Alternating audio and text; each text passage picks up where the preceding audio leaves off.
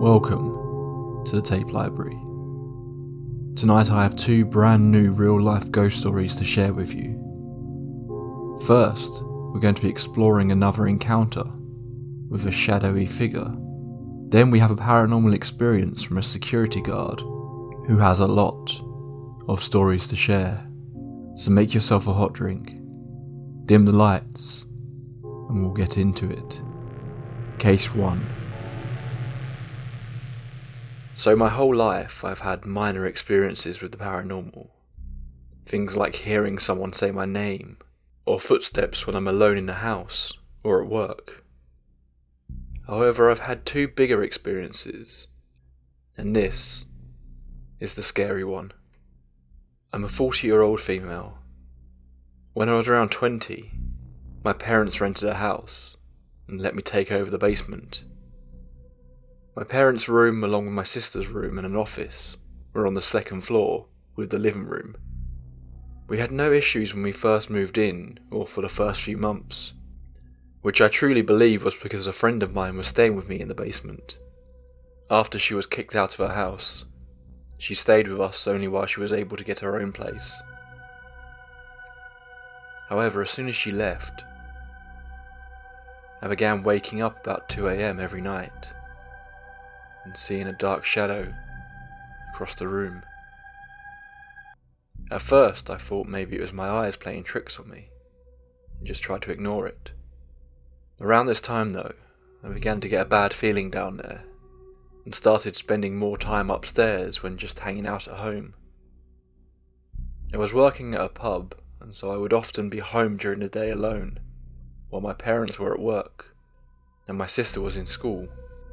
It was at this time I started hearing footsteps walk up and down the hallway on the second floor, which I later found out my mum would hear if she was home alone as well.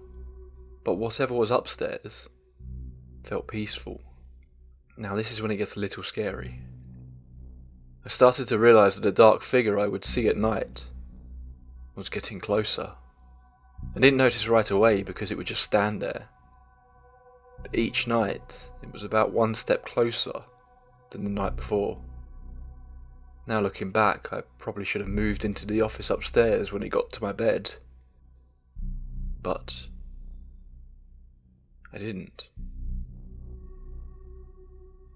The last night I stayed in the basement, I woke up to this black shadow on top of me. Felt as though I could not breathe, and I started to panic, while at the same time I could not move at all. It was terrifying.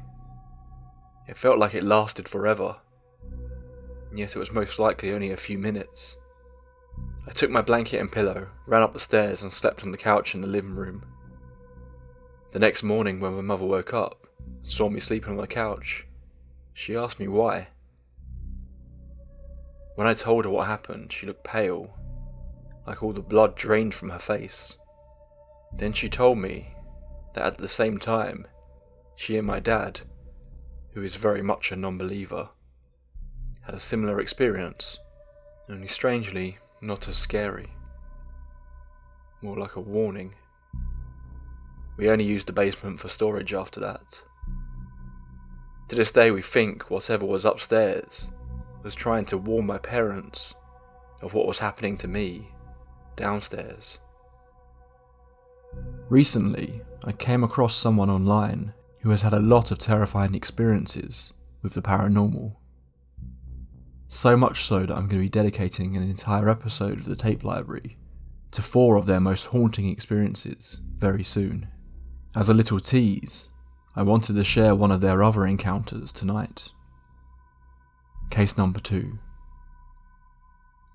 Recently, my security company started providing 24 hour services for a recreational marijuana establishment, and I worked a handful of evening and overnight shifts here.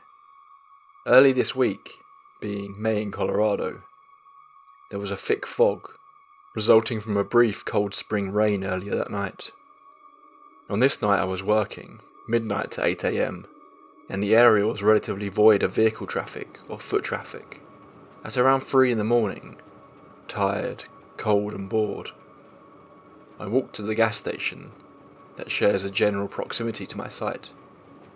The fog was rolling in and out, and at times thicker than normal fog patches. The clerk of the gas station, thrilled that a non intoxicated person had come in, began chatting.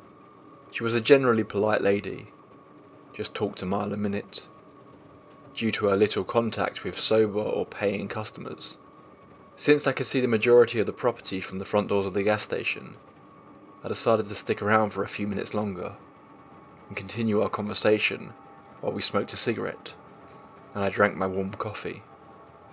Within two or three long dry drags of my cigarette, a sheet of fog rolled down the hill, as well as the highway. Both fog clouds ended up clashing in the street in front of both properties. The fog danced heavily back and forth in the street for several minutes. At times, the opposite side of the street was vanished behind the thick grey mist, with quick, broken breaks where flashes of the opposite side of the street became visible.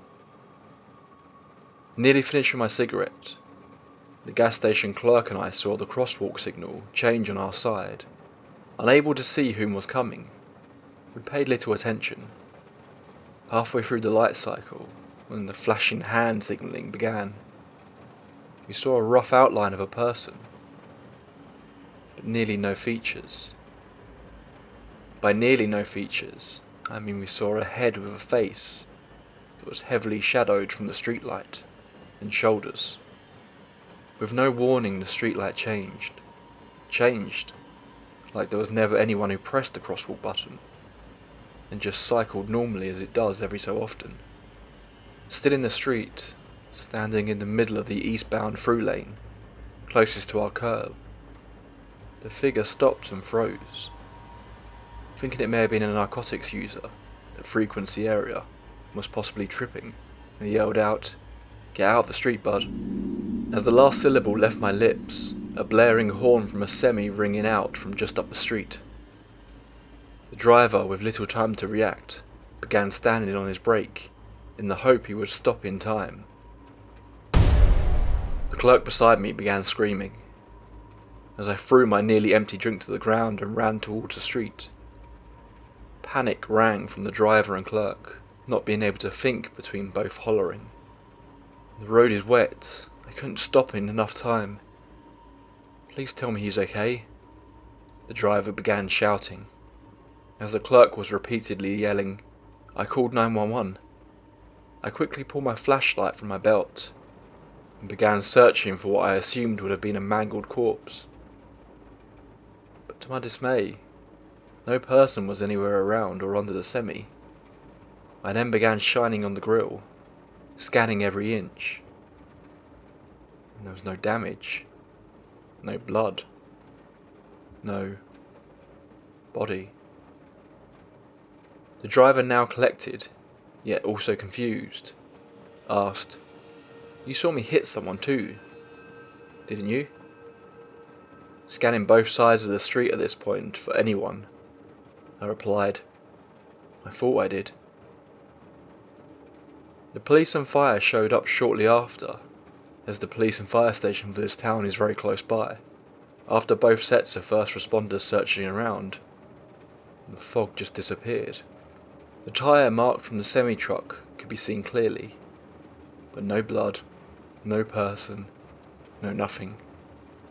Angry, the police then began lecturing the gas station clerk about false reporting. Being a small town where this happened, the responding cops knew her well. At this time, I stepped in, asserting into the conversation, stating that we both saw the person standing in the street but we couldn't see them well due to the thick fog. Since all three stories matched, the police and fire units left, but still thinking it was a sick joke, issued us a warning. The next night I worked the same shift, but it was more raining than foggy and misty. Just around 1.30am, when I was up and walking around the building, a nighttime supervisor with the local police stopped at the gas station. This isn't uncommon, as it's the only gas station in that town open overnight. but within a few minutes I hear the clerk yell from her front doors Dan, come here quickly. I walked over to find the police shift supervisor leaning on the counter. You were here last night when the truck supposedly hit someone, right? he asked. Yes, sir. I was standing out front when we thought we saw someone get hit. With a quick flick of his wrist, gesturing to come over, he began playing a video clip on his work phone. This is the intersection camera from 15 minutes before we arrived for the 911 call. Interested, I leaned in. The camera showed a figure, barely visible from the fog, walking down off the highway ramp, just a little ways up from the crosswalk. It took about two minutes for the undefined silhouette to reach the crosswalk. Without it looking, the figure even pressed a button the crosswalk lights began to show walk. As the figure began into the street on the westbound side, the camera blanks. The officer then turned up the play screen speed. After about seven minutes of black screen time lapsed, the picture reappeared with the truck stopped in the street and my flashlight seen shining under the vehicle when the emergency lights came into view. The officer then stopped the video we watched the clip several times. We can't explain why the feed cut out for so long like it did, but we are sure that you two thought you may have seen someone get hit by a truck, the officer said in a firm voice. He then followed. The driver claimed he was exhausted and pulling off the highway for the night. After you and him examined his truck, he thinks that the thud he heard may have been something minute, and just let his mind run wild. After talking for several more minutes, I left and went back to my car. I sat there staring at the crosswalk and listened to the rain hit the roof. Did we actually see a person walk into the crosswalk? Or did a phantom cross that road? Thanks for joining me on another journey into the paranormal. As always, if you have a paranormal experience you would like me to read out, then you can find my email in the description.